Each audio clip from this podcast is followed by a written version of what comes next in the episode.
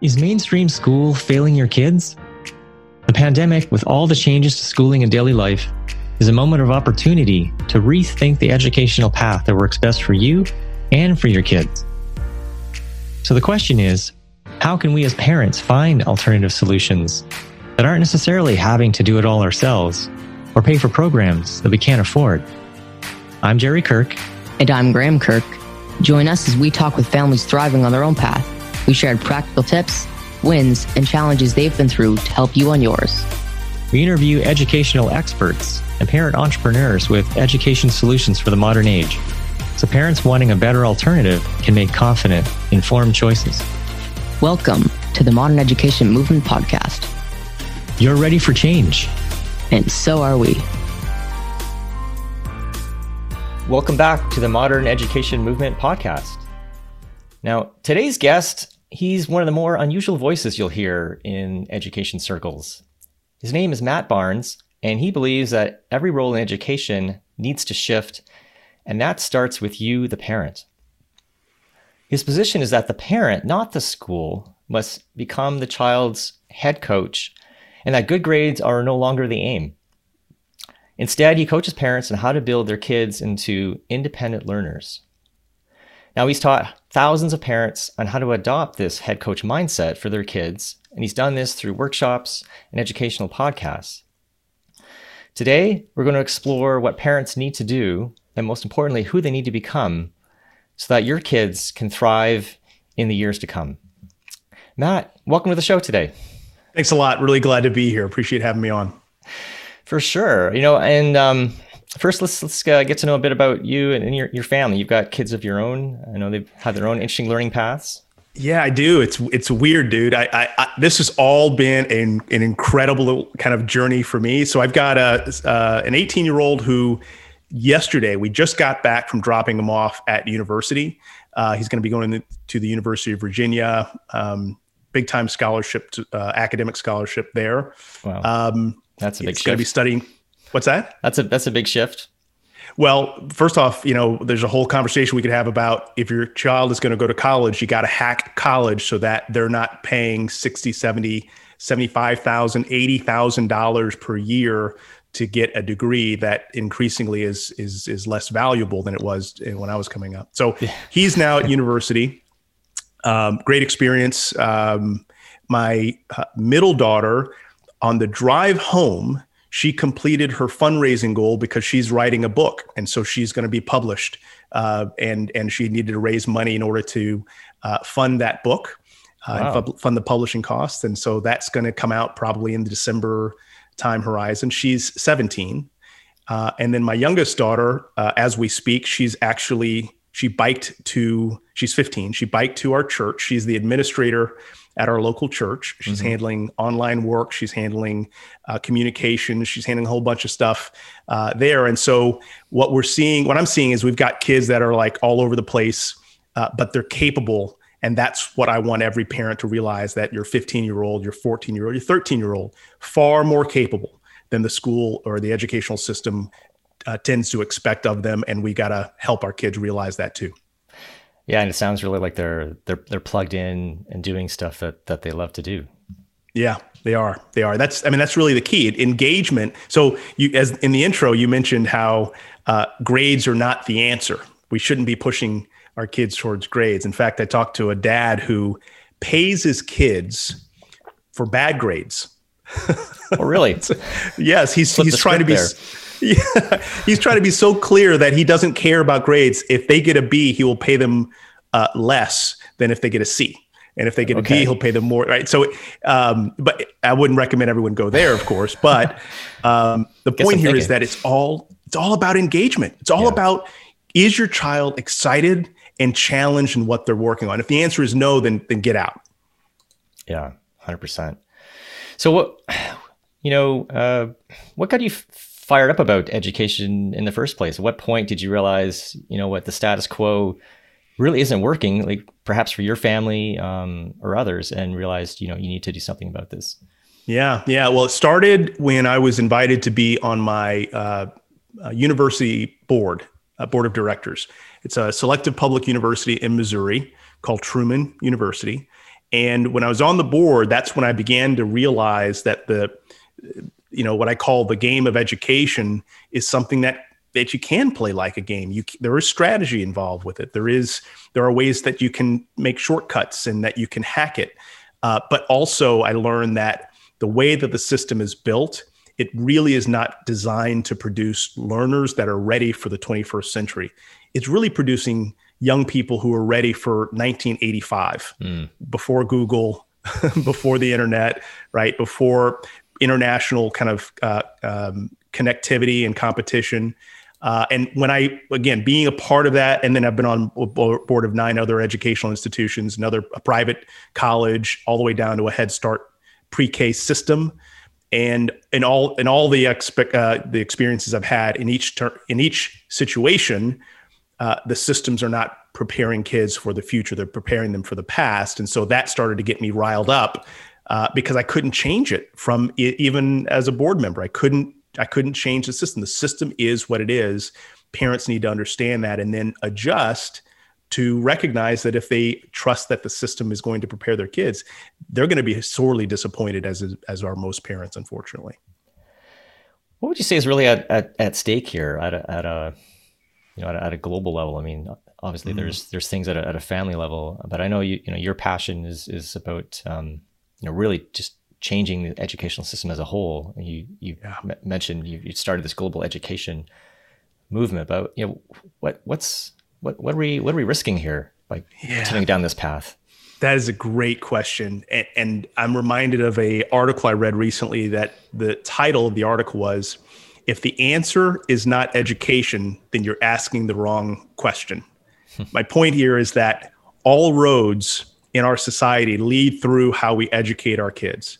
Uh, the the dynamics that are happening in in the you know conflict in our society in the United States in particular that is a function. I can draw a direct line to how we educate our kids. As an example in the United States and I'm not sure how it works in Canada but I'm guessing it's pretty simple. I've talked to folks all over the world and everyone is having the same dynamic. Kids are not taught how to learn. They're not taught how to be skeptical. They're not taught how to critically think uh, they're not taught how to handle two diametrically opposed ideas and still be able to function, right? It's all about yes or no, right or wrong, black or white conversations. Uh, there's always a right answer in a school environment. And if we continue to raise kids like that, then we as a society, as a species, are in big trouble. We cannot tackle our large global challenges from water, from uh, you know environmental dynamics, plastics, as well as uh, global uh, warming. We can't tackle those things if we do not raise generations of kids who are able to think differently than the, the way that uh, that thinking occurred that got that got us to this point. So this is a I, I see this as an existential threat to mankind if we do not raise kids who are more able to think then we're going to re- reach a situation where we're stuck and we can't get out of the problems that we've made for ourselves. Yeah, that's that's some that's some some pretty heavy uh, heavy thinking yeah, there. But that's that's right. That's the good news. yeah. so yeah, you've got the five point plan we can we can roll out and and get this uh, to get the ship turned around in, in the next uh, few years?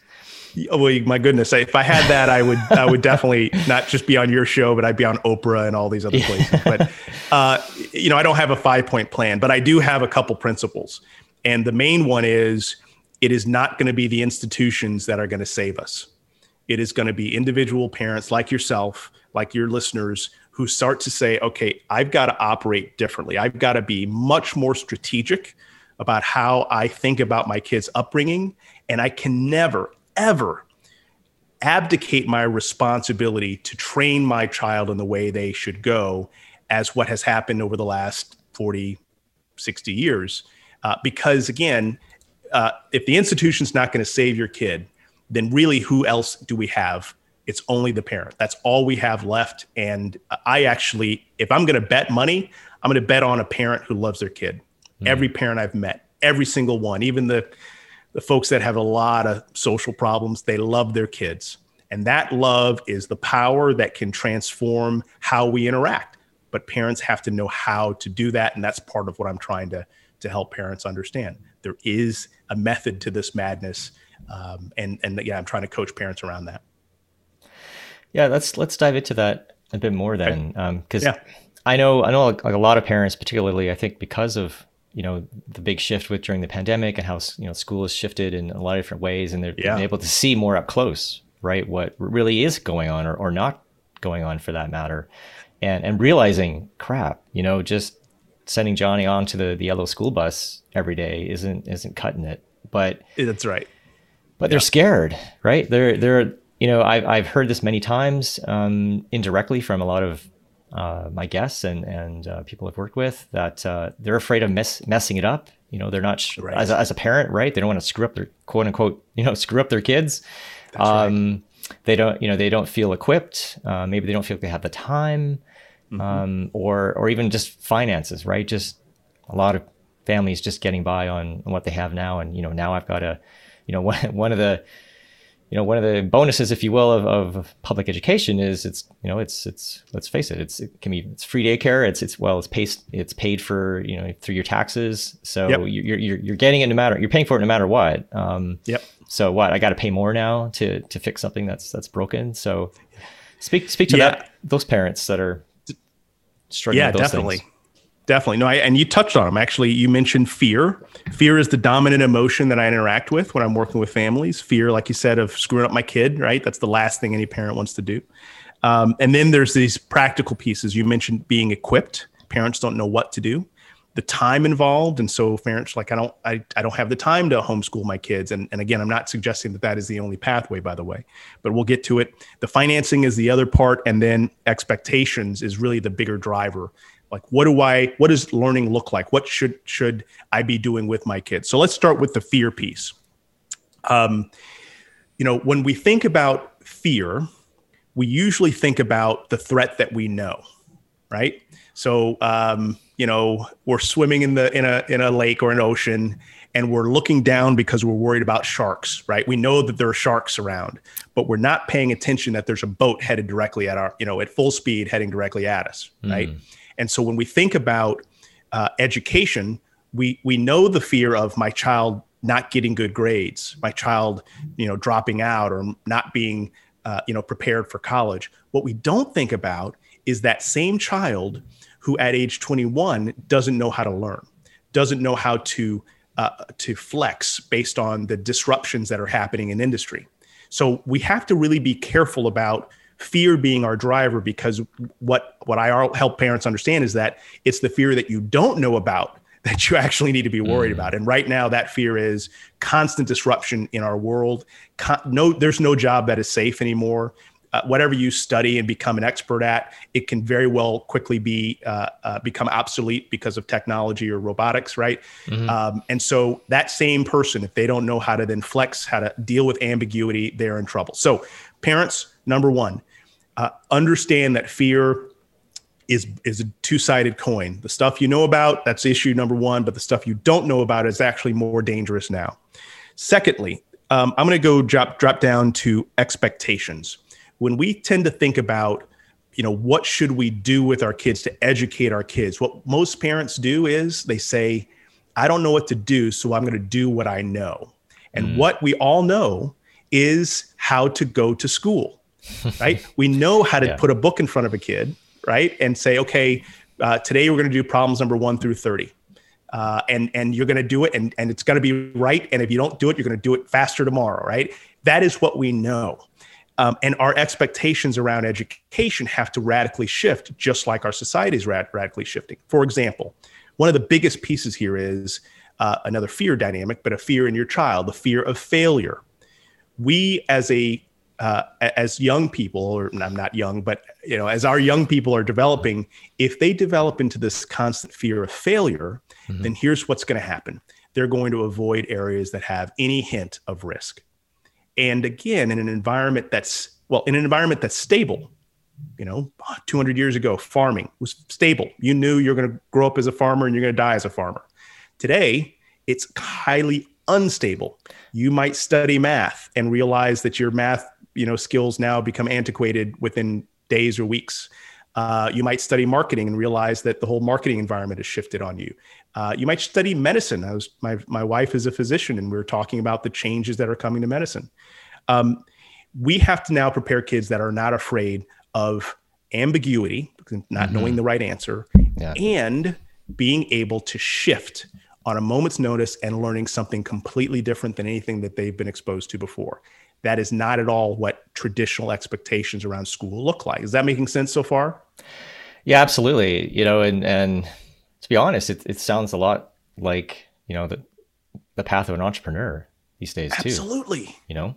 Um, yes. Being one myself, like it's it's you get you get used to to knowing that you just have to try things and a lot's going to fail right. and it's it's it's about learning and adapting and, and growing so so essentially we need to grow a, a future of, of people who can be entrepreneurs in, in whatever shape or form absolutely I've, I've used that language about entrepreneurship and, it, and since you talk to a number of entrepreneurs i'm an entrepreneur myself you understand that entrepreneurs are this is kind of how i distill what entrepreneurship is problem solvers who are looking to create value.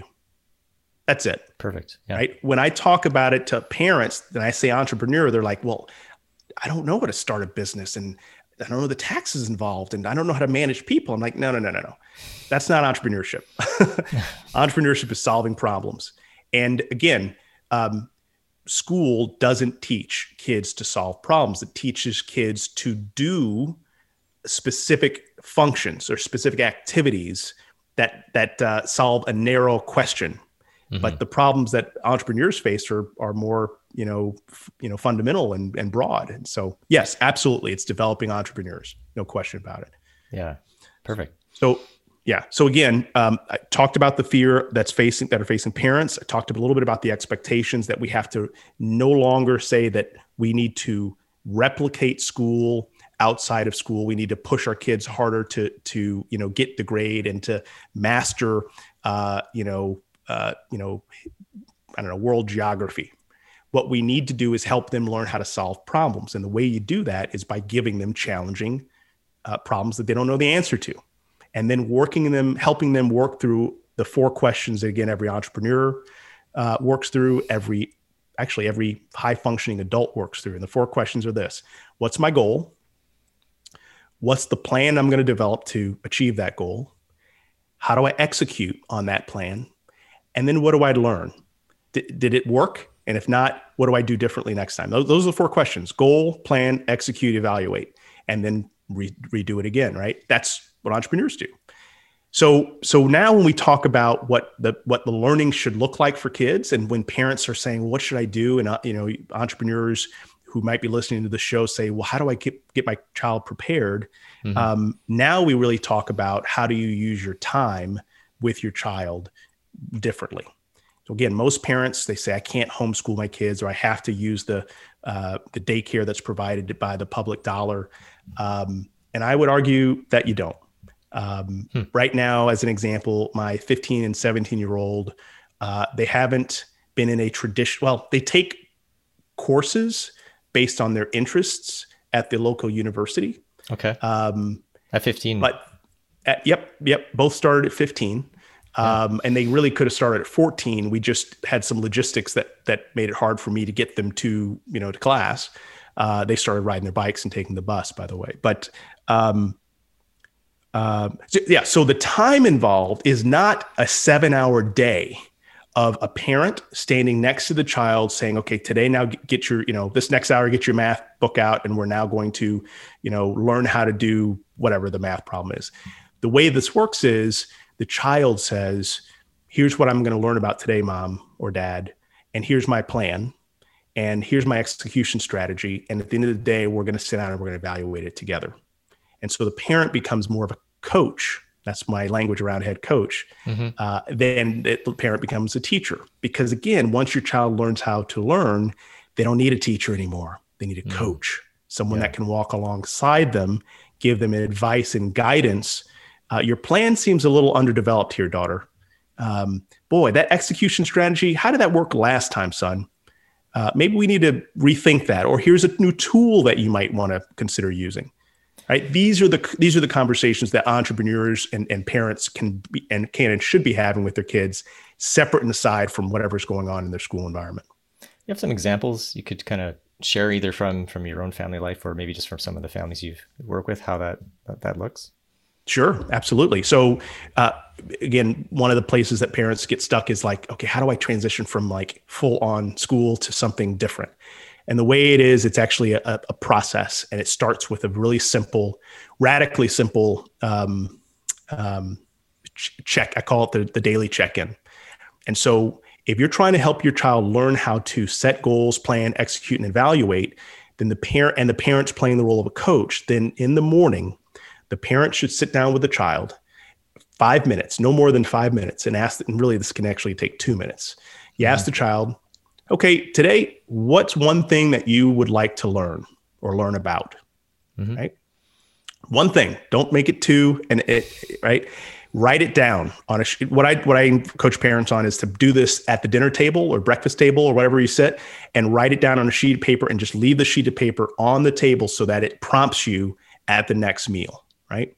So okay. again, uh, today, uh, daughter says, "I want to learn. I don't know. I want to make something up. I want to learn about uh, um, about trees." Right? Not a great goal, but that's okay because all we're doing is helping the child learn how to do this. Right? Gotcha. Yep. What's the second question is? Okay, what's your plan? And the child might say, uh, "I'm going to uh, go outside and draw pictures of the trees that I see." Great. You don't evaluate it. You don't uh, judge it. no shame, no blame here, parents uh, and you write that those two things down. At the end of the day at dinner time or bedtime you say hey did you achieve your goal? Question number one. Mm-hmm. uh, and then what did you learn? And so nine times out of ten for the first week the child will say no i didn't achieve my goal. Well what did you learn? I'm not sure. And that's when the parent can step in and say oh well it seems like your your plan didn't really have a good execution strategy right? It seems like you had mm-hmm. an idea to learn about trees, but you didn't really have a date or time that you were going to do that. Um, no check-in associated with it, no reminder or alarm, right? And right. so now the child is now starting to build the skills. You do that every day for one week, maybe two weeks, and what you will see is your child who is all over the map, and your child will realize that they're all over the map they're not making progress in, in any direction, and they're actually not making good follow through, but they'll start to learn how to improve. And that's the whole point. We have to be really patient here. But I promise you, you do this for uh, for two weeks. Well, actually, one week. You do it for one week, and your child's going to realize one that they're not very good at this, and two, they're going to also start realizing there are tools that they start to use to get better at planning or setting goals, planning, and execution and evaluation. So that's a really really simple example. Uh, a parent I worked with after week one, the child uh, said, Gosh, every day I had a different goal. Hmm. Right. And the mom was like, Well, wow, is there any, are there any of these goals you're really interested in? She's like, Yeah, I really want to learn about theater. Okay, well, maybe next week we kind of focus on theater related goals every day of the week. And the child's like, Yeah, that's what I really am interested in. Wow. So that's a perfect example of a child that is now learning how to learn. Does that make sense? Mm-hmm. Yeah, yeah, absolutely. Yeah, no, it's a bit long-winded, but I, I can go on in this. This is this is yeah, this is uh, this is exciting for me. Yeah, I, I, yeah, you're getting you're getting you're getting fired up, um, which is fired up. That's right. which is which is great. I mean, this is this is what what I, you know parents want to want to hear about. So, oh, um, yeah. Can I give so, you another example? Sure. All right. So this is uh, so there are some skills that every child is going to need, right? Basic math is one of them, and reading is another hugely important skill. But I'll add a third one, and that is actually communication verbal, written, uh, even visual communication. Those are all hugely important elements that have to be developed and coached. So one of the things that it relates to reading that uh, I do and encourage other parents to do is something I call sit sit time, S I T time. And all this is is every day we we schedule a small amount of time where we are going to do nothing but sit with a book, any mm-hmm. book, and we're going to uh, sit with it. You don't have to read it, but you're going to sit with it. This happens every day, once or twice a day, ideally at the same time, um, and in increasing amounts of time over time. So day one, depending on the age of your child, let's say they're eight and they hate to read. So day one might be 15 seconds with the book on a couch. Literally 15 seconds. You set an alarm. When the alarm goes off, hey, we're done today. Good job. Day two, it's maybe 16 seconds, right? Day five, it's it's uh, 30 seconds, and you slowly build the musculature about reading um, uh, endurance. Mm. And so after, and again, another, I can give you tons of examples on this point, but after two weeks of doing this, I promise you, your child will be able to sit for five minutes. Again, depending the age, like if they're two, we might be at, you know, at, at one minute. But if they're eight, we can absolutely be at five, maybe even 10 minutes. The key points here for parents are go slow. Do not force your child into a situation where they now are digging their heels in. Take right. it slowly. The child will develop the endurance to sit with the book. And once the endurance comes, then the reading actually will start to follow after that. So, another that, example. Yeah. And, and presumably over, over time, that's something that they start to look forward to and, you know, wanting to invest that time.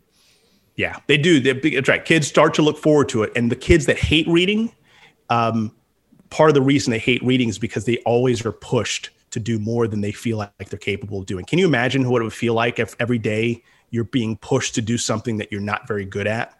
That would really that would really be painful over time. And so what we're talking about here is we're going to slow things down. We're not in any rush. All of the state standards around you know uh, kids reading and things like that it's all bs it was made up it doesn't have any correlation to actual human development uh, and but if you do what I'm describing over the course of weeks and months, your children will become readers. It happens every single time. I've not had a single parent who's worked on this plan and their children have not become someone who can consistently sit down, read half an hour, an hour, two hours a day, um, you know, uh, of a variety of books, and and that is the pathway, not pushing a child to read between the hours of 10 a.m. and 11 a.m. because they're in English class. Now, I, I know for me as a, as a parent with with three teens in particular, um, you know, one of the challenges that I that I found with them is is just screens, right? Like, um, oh yeah, it's so easy just to be uh, entertained um, by you know the, the, next Instagram post or YouTube video and and whatnot. Um, oh yeah. So it would. So how would you you know work with a parent, say like myself, who you know ha- has kids that were that are older now, right? So you've got fewer fewer years on the, the runway, if you will, before they're they're off yeah. on their own. Um, yeah. To try to you know adjust that that direction, that course. Right. So um, screens are one of these new distractions that are so powerful. You know this, right? Um, and and I'd be lying to you if I said that uh, I've got all this figured out. By the way, um, all all I can do is tell you how many parents I've talked to and I've learned from most of these parents. And so here's one of the things that I've learned about screens. One, you are the parent.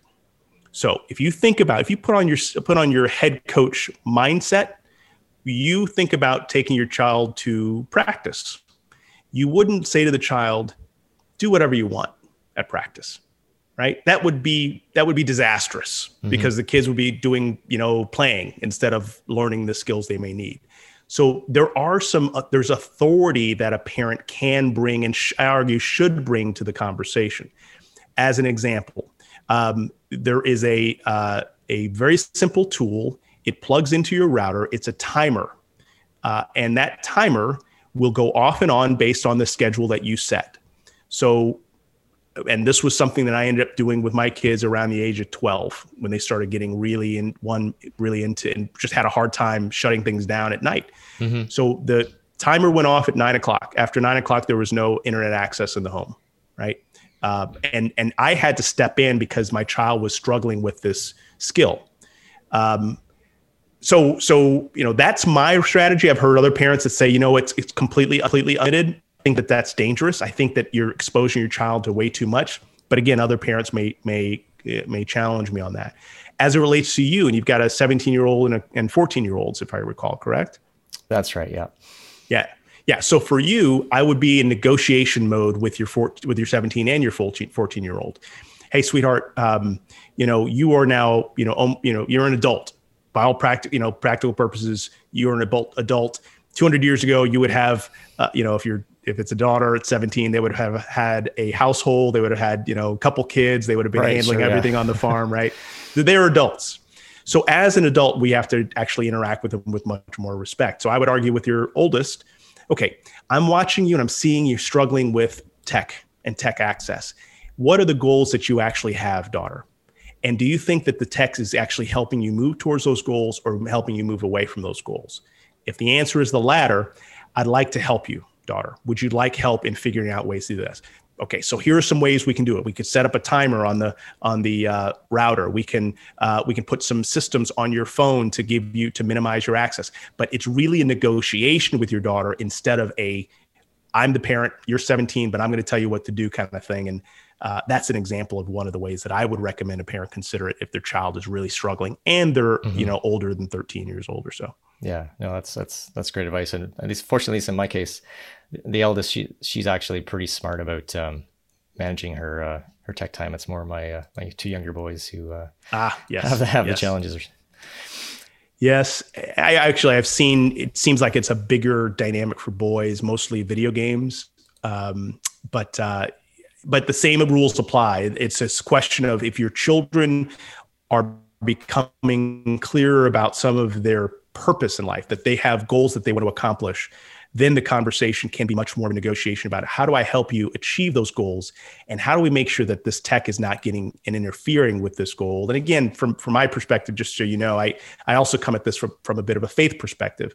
I believe that God placed every person on this earth for a purpose and I have yet to see a purpose of like studying YouTube video cat videos as like a legitimate purpose. I'm arguing yeah. that most most kids and people are here to try to do something to improve the world.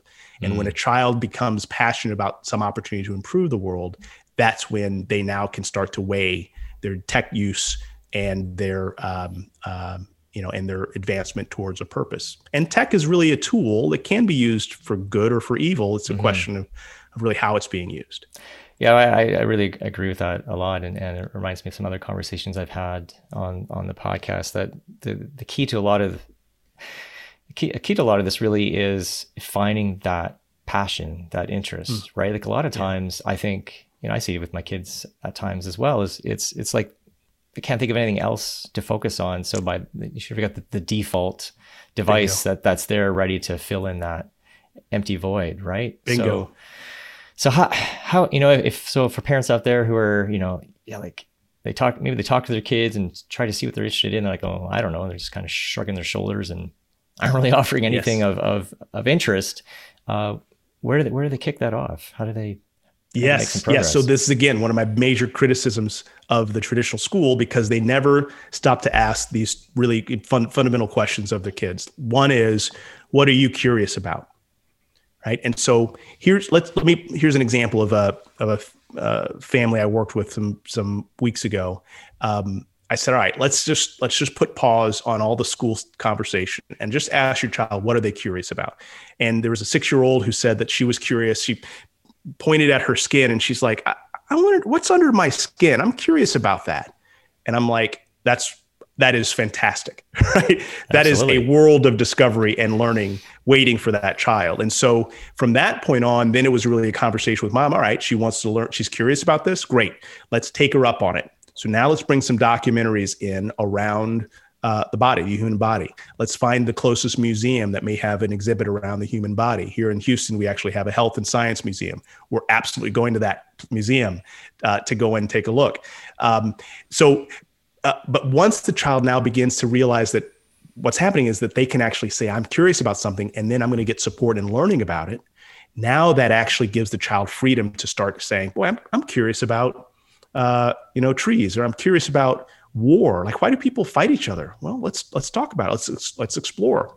Um, do you find it's pretty uh, easy to to for for all kids to to really jump into like some real curiosity, or or you find sometimes there's, there's still kids who are like, I just I don't know. Like I just and this great question, and this is fascinating. The longer the child is in a traditional educational structure, the harder it is for them to answer this simple question. Mm-hmm. You ask any four year old, what are you curious about? You can usually watch them and get a sense of what they're curious about. They'll be doing things that that tell you what they're curious about. Mm-hmm. So, but yes, there are many kids who, when you ask the question, the answer is, I don't know. So then I argue that that's that's that's the issue number one that we need to now focus on. So that's that's going to now drive all of our conversations, and we're going to start to explore things. And that exploration, ideally, doesn't happen in a book. Can, but ideally, it happens in the world. And so uh, I would argue that if your child's not sure what they're curious about, then let's walk downtown and let's walk around. And and I want you to point to anything that is that you don't understand, right? Or anything that that's uh, that seems weird to you, right? Mm. Or let's walk around downtown or our neighborhood, and I want you to point out every problem that you see, right? There's a parked car that uh, the tire is flat. Here's trash in the street. There's a dog that's loose and running around. Each of those are problems, and each of those problems, there are solutions that that await that child if they now want to dig in a little bit. And so, but what you're trying to do is get the child to realize that there are all these questions all over the place at all times. Just, right. Yeah. Just instead of waiting the for the school. Yeah. Instead of waiting for the school to say, here are the questions that you need to now think about. Mm. The hmm. child can actually identify those questions. And so you will discover something at some point where the child will go, huh, that's that's weird. Why does that happen? Well, mm. I don't know. Let's let's let's, let's, find let's out. start to talk about it. right? Yeah, let's find out. Awesome.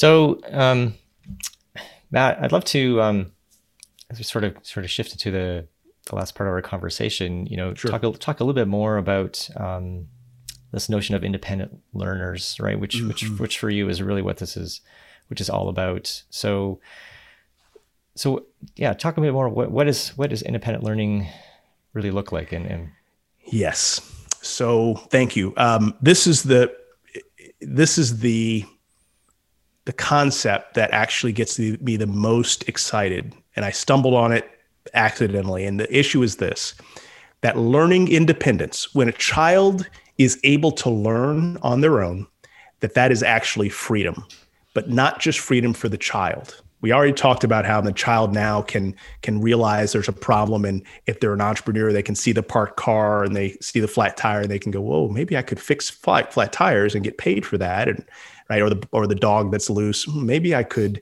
you know, create a better mousetrap to keep the dog in the fence, whatever, right? Mm-hmm. Um, so that's freedom for the child, but it's also freedom for the parent because the parent now can watch their child, like I just did with my 17 year old. I can watch, or 18 year old, I can watch them leave the house and yes, I'm sad because I'm not going to see them every day, but I'm excited because I have 100% confidence that they are going to crush it wherever they go, whether it's college, whether they start a business, whether they go on a mission trip, whether whatever it may be, start to work right away, whatever they're going to crush it. So, learning independence equals freedom, and there's three elements of these of this idea of learning independence. It's really four. Learning independence is the, the key one, but the, it's based based on the following: learning intelligence. All we've been talking about today is really about helping parents be, have more intelligence about how learning actually happens. And we could we could talk about that just that point alone for an hour right there right? Uh, but but parents you need to become much more intelligent about how learning occurs in your child but also in in, in kids generally and in yourself. Uh, so that's the first one learning intelligence. The second one is learning independence once you as the parent start to realize hey, actually, I have skills and my child has interests and curiosities, we can actually break th- break free of institutional rigor and institutional uh, boundaries and and restrictions on learning. Our child can now learn it. Like my daughter, she interviewed uh, the director of a homeless center because she was curious about homelessness. Why are so many homeless people around, mom? I don't know. Let's figure that out. Let's go and talk mm. to somebody. That's awesome. Um, that's the kind of learning that's possible if you get out of the school right? If you don't, yeah. uh, if you stay dependent on the school, you won't be able to have those types of learning opportunities. So, learning independence is step two. Let step three is learning interdependence. Um, and interdependence is all around you can't learn alone. I, let me say it differently. You can learn alone, but you learn a lot faster if you learn within a group. Mm-hmm. There's a there's an African proverb that says, if you want to go fast, go alone. If you want to go far, go with a group. Yeah. And what we're what, wanting favorites. Oh, I love that, right? It's so and it's so entirely true. And so for your child, you need to have assistant coaches around your child that help to create this interdependency of learning where now you have some you know a couple people who are entrepreneurs that your child can bounce ideas and problems off of. And you have some people in the i don't know uh, writers or community you know marketers that you can bounce some ideas around marketing. And some people i don't know if you have a faith you know that's important that you can bounce your faith questions around right? You want to surround and orchestrate a, a series of assistant coaches that are surround your child uh, that that help to meet needs real anticipated needs that your child will have. That's uh, interdependency or learning interdependency. And then the, the fourth is actually called learning in, integrity. Learning integrity means everything that you're hearing, parents. Some of you will actually be moved by one or two things that you heard me say today, but you won't do it. You won't follow up on it. And that means you're not being you're not cre- you're not tr- true to yourself. You're not creating integrity in how you are going to focus on learning. So learning integrity is all about the kind of the spiritual, the not faith based, but the spiritual side of this, which is I my job, my number one job as a parent is to raise my child so that they're ready for the future. That is my number one job. And if I'm hearing things that could improve that my operation of that, and I don't do it, that's an integrity question that I'm going to need to wrestle with myself. And so learning integrity is the last thing that I want to help parents realize they can follow through in small amounts. They can be uh, integrity. They can have in high integrity as it relates to their child's learning process, um, and to continue to grow themselves and their children to make sure you know their kids are ready for a, a really un- uncertain future. So, uh, again, learning independence. I'm sorry, learning um, independence is around learning intelligence, uh, learning, well, sorry, I'm mixing this up a little bit, but sorry. learning intelligence, learning independence, learning interdependence, and learning integrity. Those are the four components that equal freedom for the child as well as for the uh, for the parent.